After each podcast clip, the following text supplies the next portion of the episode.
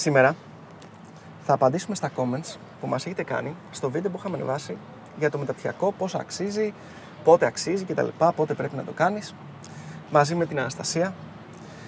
Και πριν συνεχίσουμε, θα πούμε για την College Link που έχει έρθει ο Θάνος από την College Link. Η College Link λοιπόν, Αναστασία, για να Για ξέρεις και πες, εσύ, Θάνο. είναι η πρώτη και καλύτερη πλατφόρμα που ασχολείται με θέσεις junior και mid τεχνολογικές. Απευθύνεται σε νέους ανθρώπους, δεν θυμάμαι καθόλου ρε γάμο το. Να σε βοηθήσω λίγο. Ναι. Τέλεια. Η College Link χαιρόμαστε καταρχάς που μας λες καλύτερη, αλλά είμαστε η πρώτη και μεγαλύτερη recruiting πλατφόρμα που εξειδικευόμαστε σε θέσεις με μικρή και μεσαία προπηρεσία. Ουσιαστικά έχουμε δομήσει όλο μας το υλικό και την πλατφόρμα προκειμένου να βοηθούμε τους juniors να βρουν στα πρώτα τους βήματα και υλικό και οδηγού καριέρας για το πώς να αναπτυχθούν, αλλά και να βρουν τη θέση που τους ταιριάζει. Θέλω όλα αυτά να τα πω τώρα και να τα θυμάσαι στο επόμενο βίντεο. Τα λες σαν σαν να τα λέω εγώ, τα λες πολύ καλά. Θάνο, συγγνώμη, εσένα έπρεπε να κοιτάω. Τα κοιτάω λες σε- σαν σαν να τα λέω εγώ, συνέχισε, τα πας πάρα πολύ καλά. Τέλεια και εγώ τα τελευταία τέσσερα χρόνια είμαι recruiter στην College Link. Ωραία, μαζί με τον Θάνο. Μαζί με τον, Θα- ο- τον Θάνο τον εκπαιδεύω. Ναι. Του- Του-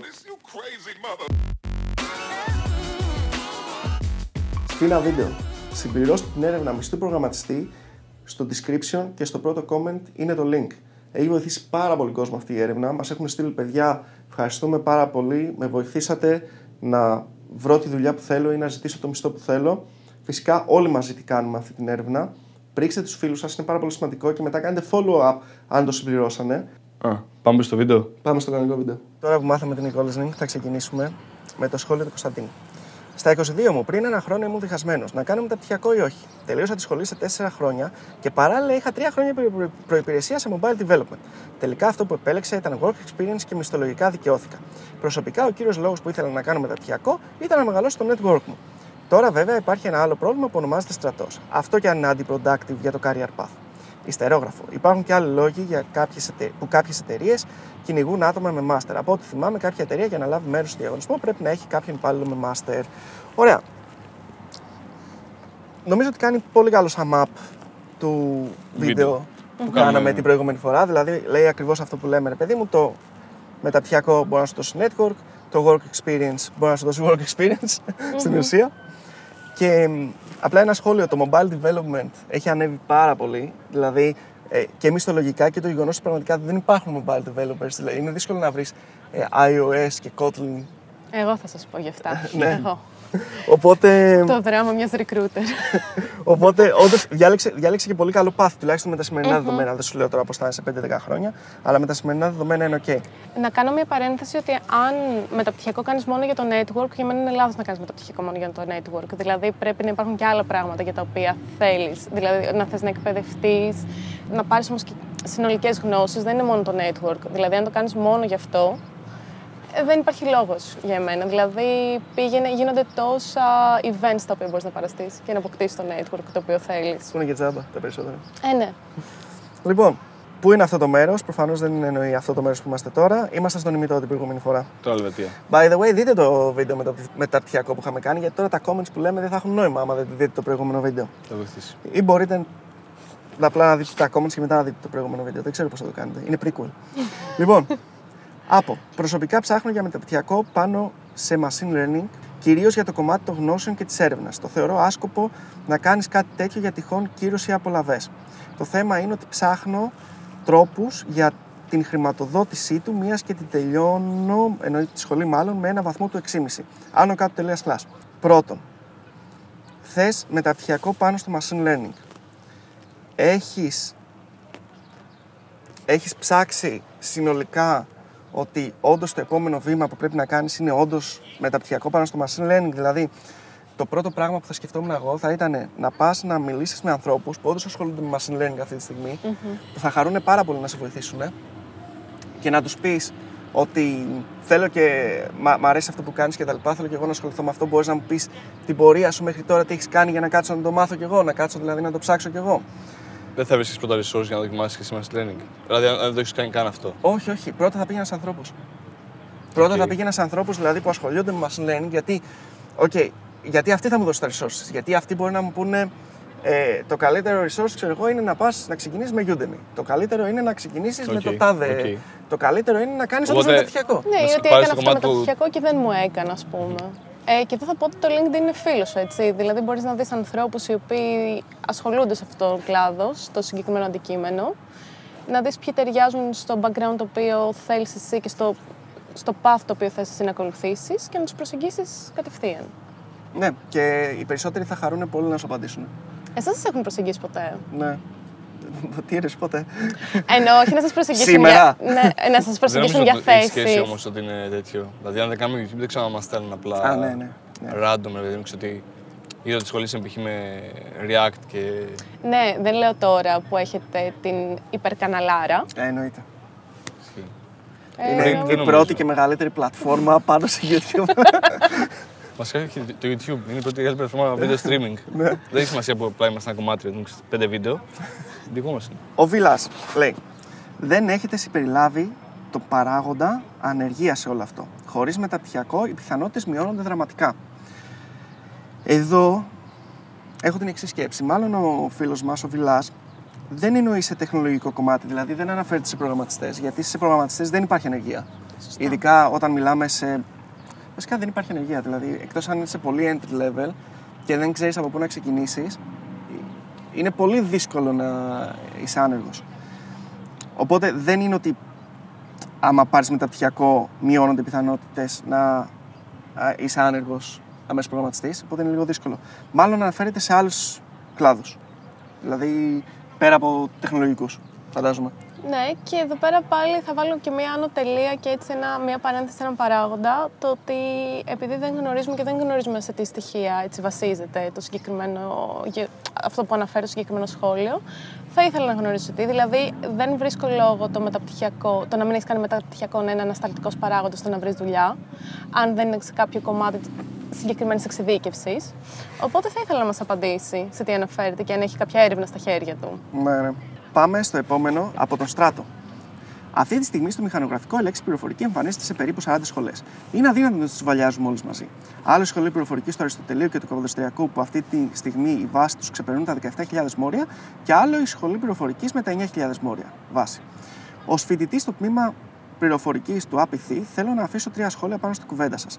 Ναι, το τι κάνεις στη σχολή απέχει πολύ από το τι αντιμετωπίζεις τη δουλειά. Δεν συμβαίνει μόνο στο τομέα της πληροφορικής, ωστόσο. Δύο, η σχολή του Απειθήτα στα πρώτα δύο έτη σου διδάσκει βασικές αρχές προγραμματισμού, διαδικαστικό προγραμματισμό, αντικειμενοσταφή προγραμματισμό, δομές δεδομένων, αλγόριθμους, agile μεθοδολογίες, Git και GitHub και σου δίνει ερεθίσματα να μάθεις Python, Java, C, C. Ερέθισμα, ξαναλέω, προφανώς και μέσα σε ένα εξάμεινο δεν μαθαίνεις C ούτε Java. Το μεγα... Τρία, το μεγαλύτερο πλεονέκτημα το να πας και να βγάλεις μια τέτοια σχολή πέρα της δικτύωσης είναι ότι κυριολεκτικά προπονείς το μυαλό σου με αποτέλεσμα να, είναι πολύ, να είσαι πολύ πιο γρήγορος και αποδοτικός στην απόκτηση νέας γνώσης.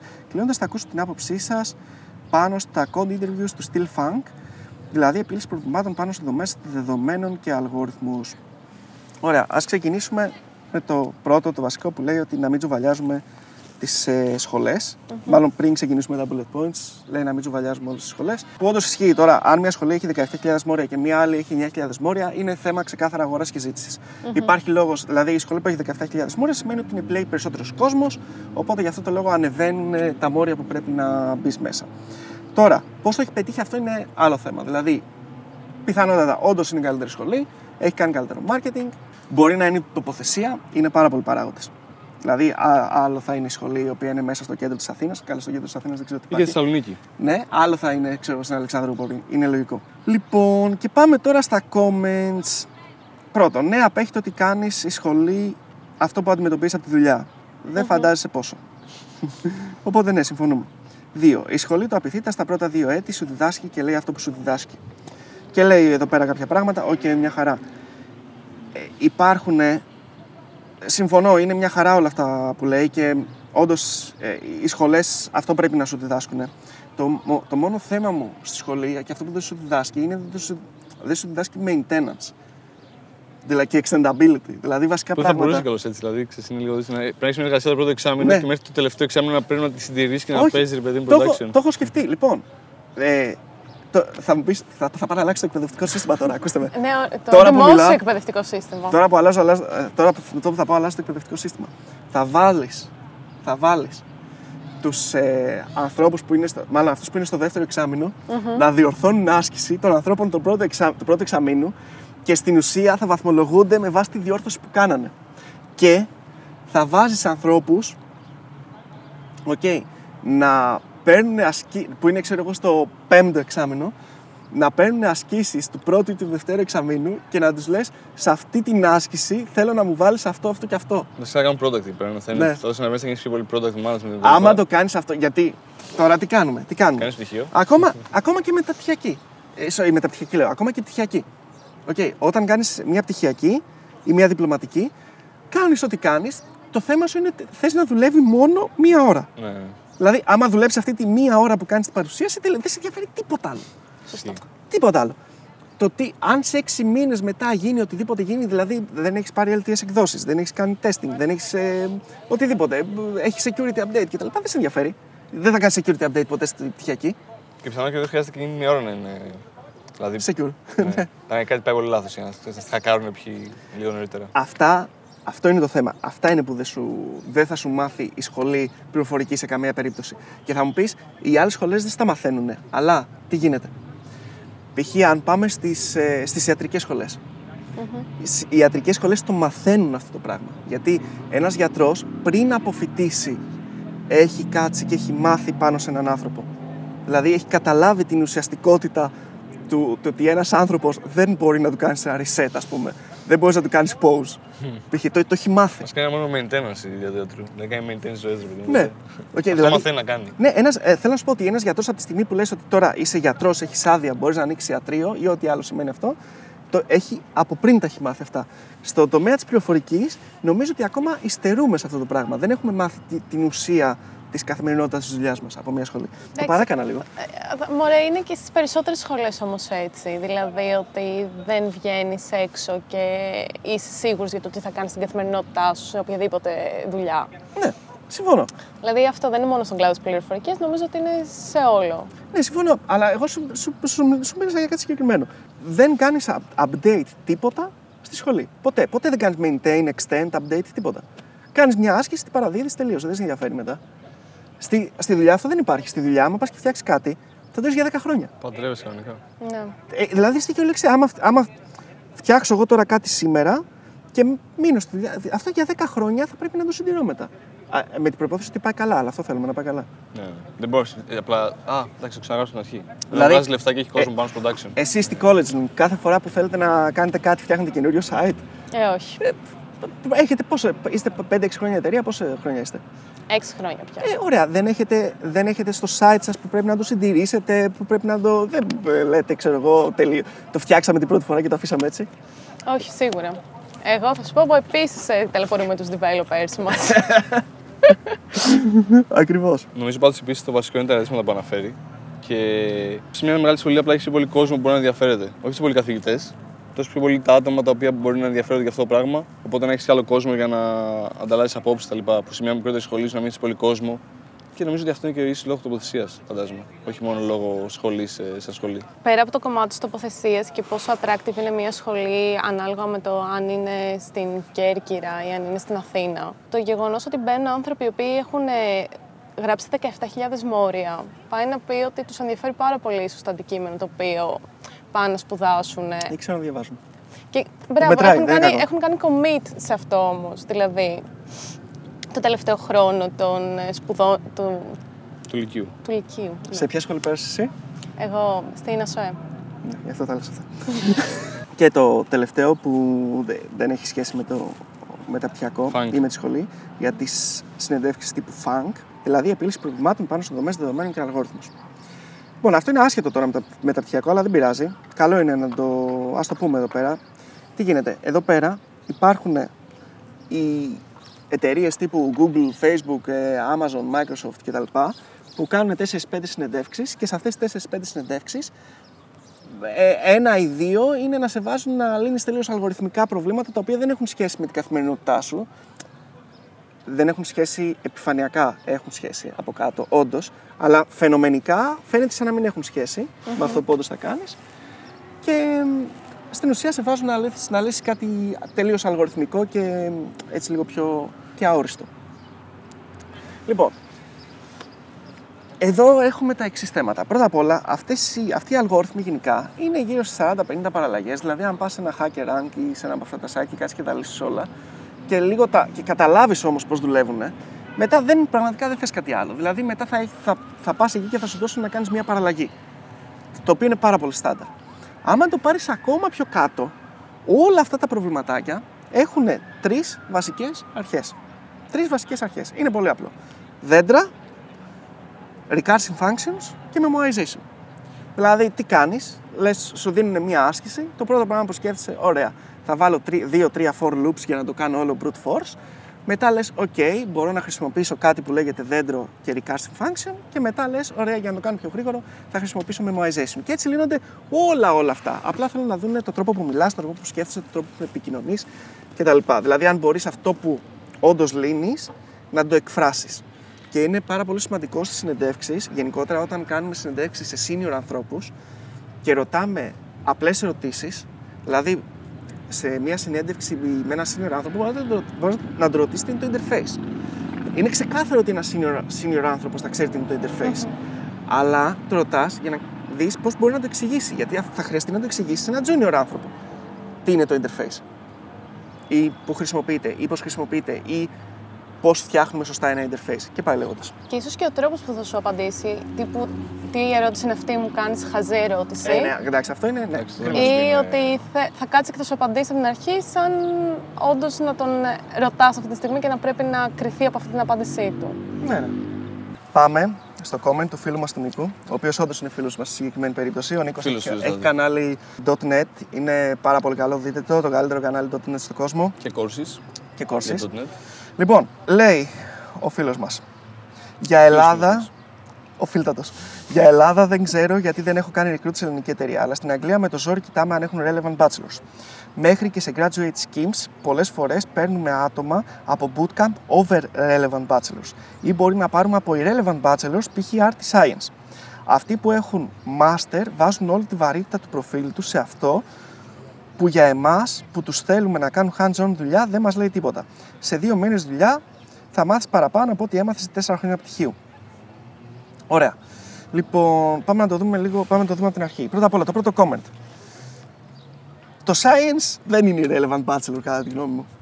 Δεν είναι irrelevant bachelor, δηλαδή είναι...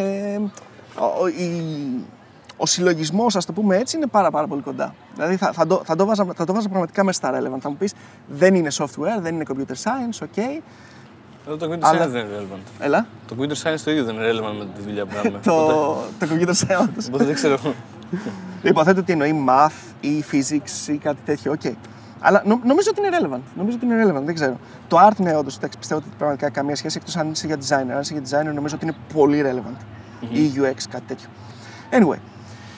Λοιπόν, μετά το άλλο που λέει. Ε, αυτοί που έχουν master βάζουν ε, στο όλη τη βαρύτητα του προφίλ τους. Δηλαδή στο βιογραφικό τους, φαντάζομαι, ξέρεις ότι το τονίζουν με κάποιο τρόπο ή στο LinkedIn τους κτλ. Το οποίο επίσης είναι λογικό. Ξέρεις, γιατί Σκεφτόμουν Ναι. ότι θα μπορούσε να, κάνει, να, κάνει, να βάλει βαρύτητα σε project που έχει κάνει. Δηλαδή να βάλει ότι έχω κάνει master και αυτό είναι το selling point μου, να έχει projectάκια που πουλάει ουσιαστικά. Ναι, αλλά το Ίσως θέμα ξέρεις είναι... πράγματα που να είναι hands-on και να δείχνει ότι ξέρω να γράφω κώδικα. Ίσως να, να αναφέρεις σε αυτό το πράγμα, ρε παιδί μου, ότι λέει ότι απλά έχω master. Ναι. Έχω master και αποφεύγει να δείξει GitHub, projects, οτιδήποτε, έχω master. Αυτό. Απλά έχοντας ένα-δύο χρόνια σπουδές πάνω σε κάτι συγκεκριμένο και έχοντας επενδύσει πάνω σε αυτό, το θεωρώ το σημαντικότερό μου selling point. Οπότε είναι και αυτό που βρίσκεται στην κορυφή και ίσως διέπει και όλο το βιογραφικό μου σαν πληροφορία. Γιατί αυτό θεωρώ για μένα δυνατό. Καταλαβαίνω αυτό που λέτε. Απλά είναι δύσκολο να δεις, εγώ ρε παιδί μου, αν βλέπω το βιογραφικό, να καταλάβω. Ε, Τι έχεις κάνει στο master, Δηλαδή δεν μου ας λέει αυτό πούμε. κάτι. Οπότε, άμα Ναι. έχεις projects, μπορώ να δω. Δηλαδή να δω του κώδικα σου, ρε παιδί μου, τι γράφεις, άμα δεν είσαι σημασία στη λεπτομέρεια κτλ. Οπότε ίσως να, να θες να δεις κάτι τέτοιο, απλά για να κρίνεις το. Εντάξει, master έχουν κάνει πολύ ρε παιδί μου. Το τι έχει κάνει ο καθένας, δηλαδή στην ίδια τάξη master, μπορεί ένας να μην πάτησε ποτέ. Το, κατάλαβες, το που δεν γίνεται γιατί θα κοπείς από Στο άποψεις. master δεν γίνεται. ναι. Αλλά κατάλαβες την άποψη ότι- ότι ήταν εκεί απλά φυσικά. Ναι. Και κάπως πέρασε και κάποιος ήταν όντως παιδί μου active και να κατάλαβε όλα τα πράγματα που συζητήθηκαν. Οπότε δεν μπορεί να μην λέει κάτι ιδιαίτερο ότι το τελείωσες. Στο, το θέμα με εμένα είναι ότι αν δεν έχεις work experience, οτιδήποτε, και είναι, έχεις μόνο ακαδημαϊκές γνώσεις, για, ε, α- αναγκαστικά είσαι junior. Δηλαδή δεν Ναι, μπορείς σίγουρα. κανένα μεταπτυχιακό, κανένα master, κανένα PhD ή- ή όλα αυτά τα ακαδημαϊκά δεν θα σου δώσουν αυτό που όντως θέλει πραγματικά η εταιρεία. Δηλαδή, προφα... φαντάζομαι, είναι ωραίο και είναι, είναι λογικό μάλλον, ότι αν κάποιοι είναι ήδη, ξέρω εγώ και πίσω ότι είναι ok, εντάξει, μπορεί να πεις θα πάρω αυτό που έχει κάνει το master, εντάξει, ok, μια χαρά. Αλλά μ, κατά τα άλλα, όταν πραγματικά θες ο άλλος να έρθει να σου βγάλει πραγματικά δουλειά, να σου βγάλει features, να φτιάξει deployment, να φτιάξει pipelines, να κάνει DevOps, ό, όλα αυτά, θες κάποιον που να τα έχει ζήσει αυτά, να, να τα έχει πονέσει, να έχει δει το, το update, το, το bug, ξέρεις, το ότι πέφτει ο server.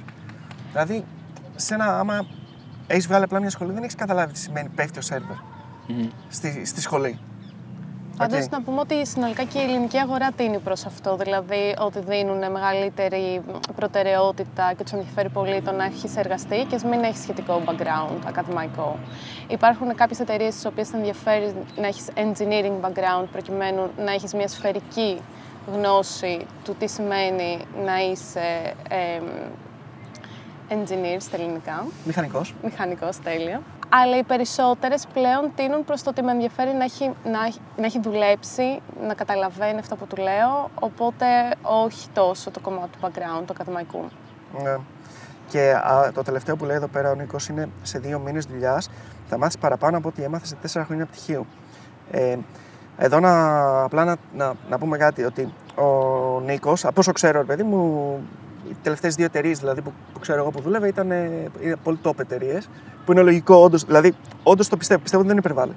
Πιστεύω ότι όντως σε δύο μήνες δουλειάς, όντως μαθαίνεις πάρα πολλά πράγματα. Αλλά δεν είναι όλες οι εταιρείες ίδιες. Δηλαδή, μπορεί να πας σε μια εταιρεία και να σε χαντακώσει και να. μ, στην ουσία να, να μην είναι όπω περιμένεις. Οπότε, πολύ σημαντικό και η εταιρεία που θα διαλέξεις. Δεν έχεις σχέση με το πτυχίο το comment σου. Δεν είναι ότι άμα έχεις πτυχίο και πας σε μια τέτοια εταιρεία θα βοηθήσεις κάπως διαφορετικά. Αυτό είναι το ίδιο Όχι, πράγμα. όχι, όχι, Απλά, απλά- να επιλέξεις μια σωστή εταιρεία ρε παιδί μου, για να πάρεις τις γνώσεις αυτές στο Ναι, γιατί μπορεί να- σωστό work experience. Δηλαδή, μπορεί να επιλέξεις μια εταιρεία και, ο- και στην κυριολεξία να, να πεις, ξέρω εγώ, 4-5 χρόνια μπροστά από τον ανταγωνισμό γιατί σου, σου έδωσε πάρα, πάρα πολλά. Ενώ μπορείς να επιλέξεις μια άλλη εταιρεία και να, κάνεις, να ασχολείσαι με τεχνολογίες και πρακτικές, που οι πρακτικές είναι το, το κακό πρόβλημα του προηγούμενου αιώνα. Από το Θοδωρή. Θέοντορ γράφει, μάλλον Θοδωρή θα λέγεται. Συγχαρητήρια για το βίντεο σας, για το βίντεο, παιδιά, και την ωραία συζήτηση. Έχω μια απορία μόνο που μου δημιουργείται αρκετά τελευταία και με αυτά που, βλέπ, με αυτά που βλέπω ακούω. Θέλω να σταθώ στο μαθαίνω προγραμματισμό και η σχολή δεν σου μαθαίνει προγραμματισμό. Γιατί έχω την εντύπωση ότι αυτές οι ερωτήσεις εννοούν κατά βάθος προγραμματισμό για το web. Γιατί πλέον ο προγραμματισμός είναι συνώνυμο του προγραμματίζω web interfaces και servers. Επίσης, κάτι ακόμα. Γιατί η δουλειά ενός μηχανικού λογισμικού θεωρούμε ότι περιορίζεται στο κώδικα, πόσο μακριά θα σε πάει αυτό στην καριέρα σου, food for thought. Λοιπόν, πάμε να το δούμε, πάμε να το δούμε από την αρχή. Μαθαίνω προγραμματισμό και η σχολή δεν σου μαθαίνει προγραμματισμό.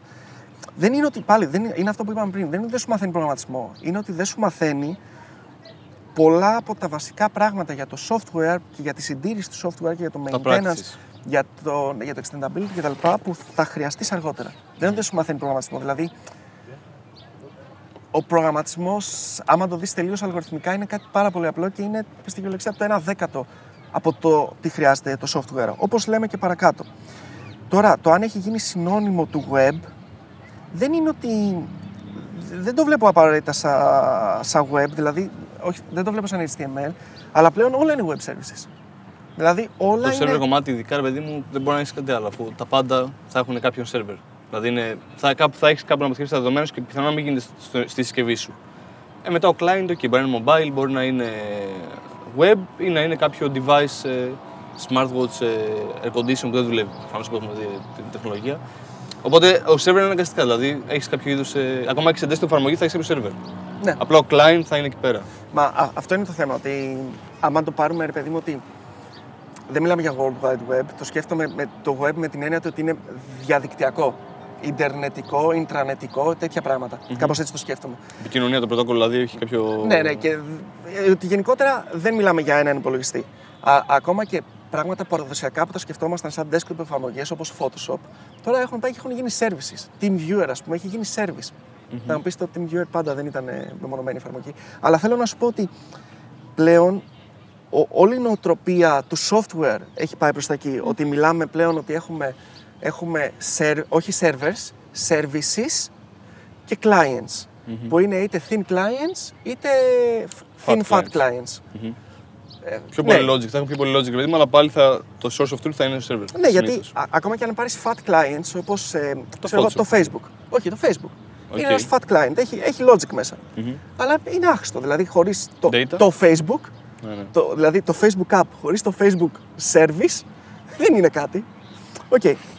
Οπότε, μάλλον, μάλλον γι' αυτό γίνεται αυτό το πράγμα. Και πάλι στην ερώτηση που λες ότι η δουλειά ενός μηχανικού λογισμικού θεωρούμε ότι περιορίζεται στο κώδικα. Όχι, πιστεύω σε καμία περίπτωση. Ο κώδικας είναι. Αυτό ξεκινάς ίσως. Είναι το Ναι. πρώτο κομμάτι που μπορεί να είσαι δεν ξέρεις, να μπεις. Όχι, Με τι θα μπεις αλλιώς. με product. Θα μπεις σε product. Με ανάλυση, ναι. Δηλαδή πρέπει να δεις, άμα, δηλαδή, άμα το δεις, κατά τη γνώμη μου, πρέπει να ξεκινάς και να λες τι θέλω να φτιάξω και work backwards την τεχνολογία. Δηλαδή, δεν είναι ότι έχουμε, ε, θέλω να ασχοληθώ τώρα εγώ με Go και θέλω να φτιάξω κώδικα Go, οπότε θα δω τι μπορώ να φτιάξω με Go. Θα πούμε τι θέλω να φτιάξω, να φτιάξω Google Maps. Ωραία. Τι θέλει το Google Maps, θέλει, ξέρω εγώ, JavaScript, θέλει Angular, θέλει ε, Go, θέλει Kotlin, θέλει Swift κτλ. Και μετά πάμε προς τα πίσω. Οπότε νομίζω ότι πραγματικά ο κώδικας είναι, είναι ίσως το πρώτο τελευταίο κομμάτι. Ναι, απλά εννοώ για να, για να ξεκινήσεις να κάνεις κάτι. Δηλαδή, σίγουρα να σκεφτείς το use case, αλλά αν δεν ξέρεις τίποτα, ξέρεις, δηλαδή δεν Όχι. Το- Και πάλι να ξεκινήσεις, να ξεκινήσεις ανάλυση. θα δεις go και θα πεις ότι θέλω να κάνω ένα πρόβλημα. Δηλαδή, αν δεν ξέρεις καν τι είναι αυτό το πράγμα, Θα, μα αυτός, α, έτσι θα το βρεις. Θα βρεις how it's το made. use case που θέλω. Ναι, το use case που Οπότε θέλω θέλω. να κάνω mobile app, θα ψάξω Ναι. mobile app. Δηλαδή, τι, Οκ. θέλω, να- τι θέλω να κάνω. Δηλαδή, τι, τι, τι, μα- τι βλέπω, τι θέλω να κάνω. Θέλω να φτιάξω ένα mobile app. Εντάξει, το mobile app θα σκεφτώ ρε παιδί μου ή θα χρησιμοποιήσω κάτι native ή θα χρησιμοποιήσω κάτι hybrid. Ή, ή κάτι ξέρεις, javascript ικό, ας πούμε. ας το πούμε. Hybrid. Κά- κάτι τέτοιο, ναι. Ε, οπότε και έτσι θα πας πίσω και θα πεις τι θέλω να φτιάξω και θα φτάσεις κάποια στιγμή στον κώδικα. Αλλά άμα το δεις όντως αντικειμενικά, όντως σωστά, σαν μηχανικός λογισμικού, πριν το κώδικα έχεις prototypes, έχεις ε, έρευνα, έχεις, πά- έχεις πάρα πολλά πράγματα. Δηλαδή, ακόμα και μόνος σου τελείως να το κάνεις και να, να, είσαι, να το κάνεις μόνο για την πλάκα σου. Δεν θα κάτσεις να, σκεφ... να, να πεις ότι ε, κάτσε ρε παιδί μου, το Google Maps με τι έχει φτιαχτεί από πίσω; Δηλαδή, ε, πώς το έχουν κάνει; Κάτσε να δω κάνα βιντεάκι στο YouTube, να δω αυτοί που μιλάνε από το Google Maps. Τι κάνανε; Α, θέλω να φτιάξω ένα Instagram. Πώς το κάνανε; Πρώτα, δηλαδή, πρώτα θα, πρώτα θα κάνεις έρευνα και μετά θα το πας προς τα πίσω. Αυτό θέλω να πω. Οκ, ναι, απλά ναι, δεν είναι αυτό όμως το τέλος του προγραμματιστή. Δηλαδή δεν σημαίνει ότι αν ξεκινήσεις να γράψεις κώδικα, τελειώνεις εκεί πέρα. Θα είσαι για πάντα προγραμματιστής. Και όσο, νομίζω ότι είναι και όσο, όσο μεγαλώνεις προγραμματιστικά, ξε, ξεκινάς να σε ενδιαφέρει πιο πολύ το product. Από το, δηλαδή το use case, από, το, από, το, από, το actual, από την actual ε, τεχνολογία που δουλεύεις. Εντάξει, είναι κατά περιπτώσεις, σε μένα σίγουρα. Εμένα δηλαδή πλέον ο κώδικας μου φαίνεται τελείως αδιάφορος. Δηλαδή μου- το, αυτό, που, αυτό που με ενδιαφέρει πραγματικά είναι το να, το, να, το να το βλέπω να τρέχει. Και να βλέπω και τέτοιο, και να βλέπω τα logs στο New Relic. Τρελαίνομαι. Εγώ δηλαδή εξωτερική που δεν καταλαβαίνει πολλά από αυτά που λέτε, καταλαβαίνω ότι πρέπει να κοιτάς τον στόχο και όχι το μέσο ουσιαστικά. Ναι, ναι. Το τι Ε, θες να βασικά φτιάξεις. η Σε μένα. τεχνολογία είναι το Ναι. μέσο, ρε παιδί μου, Ναι. σίγουρα. Απλά στην αρχή νομίζω ότι είναι λίγο πιο δύσκολο να, να, ξε- να ξεφύγεις. Απλά το να, ότι αν μείνεις στη λογική ότι θέλω να γράφω π.χ. μόνο React, ε, ίσως να μείνεις μόνο στο κομμάτι που αναφέρει. Δηλαδή ότι θα είσαι για πάντα ένας React developer. Αν δεν, δεν, δεν ξεφύγεις, αν είσαι ότι πάνε να λύσεις προβλήματα και αυτά τα προβλήματα πρέπει να λυθούν με. ε, Η τεχνολογία είναι ένα μέσο. Ποιο, ποιο είναι το καλύτερο μέσο για να το λύσω αυτό; Οπότε Και μετά δεν είσαι η React είναι κολλημένος. τώρα, το αύριο θα είναι η Vue. ας Μπορεί να μην πούμε, είναι καν π.χ. αυτή Ναι. η React το καλύτερο μέσο για να πας. Δηλαδή μπορεί να, πρέπει να κάνεις mobile εφαρμογή και μπορεί να μην χρειάζεται να το κάνεις mobile εφαρμογή με React. Είναι απλά ένα εργαλείο που, σου- που λύνεις κάποια προβλήματα. Οπότε να το δεις έτσι, δεν είσαι κολλημένος στο κομμάτι, είσαι απλά είναι ένα απλά μέσο που ξέρω για να το λύσω. Αν δεν είναι το κατάλληλο, μπορώ να βρω κάτι άλλο. Και να πούμε ότι προς αυτήν την κατεύθυνση είναι και οι εταιρείες. Δηλαδή, όντως θέλουν ανθρώπους που να έχουν την, όλη την γνώση, δεν τους νοιάζει τι τεχνολογία θα δουλεύουν ή δουλεύουν ήδη, αρκεί να θέλουν να μπουν στο συγκεκριμένο προϊόν και να μεγαλώσουν με αυτό. Λογικό.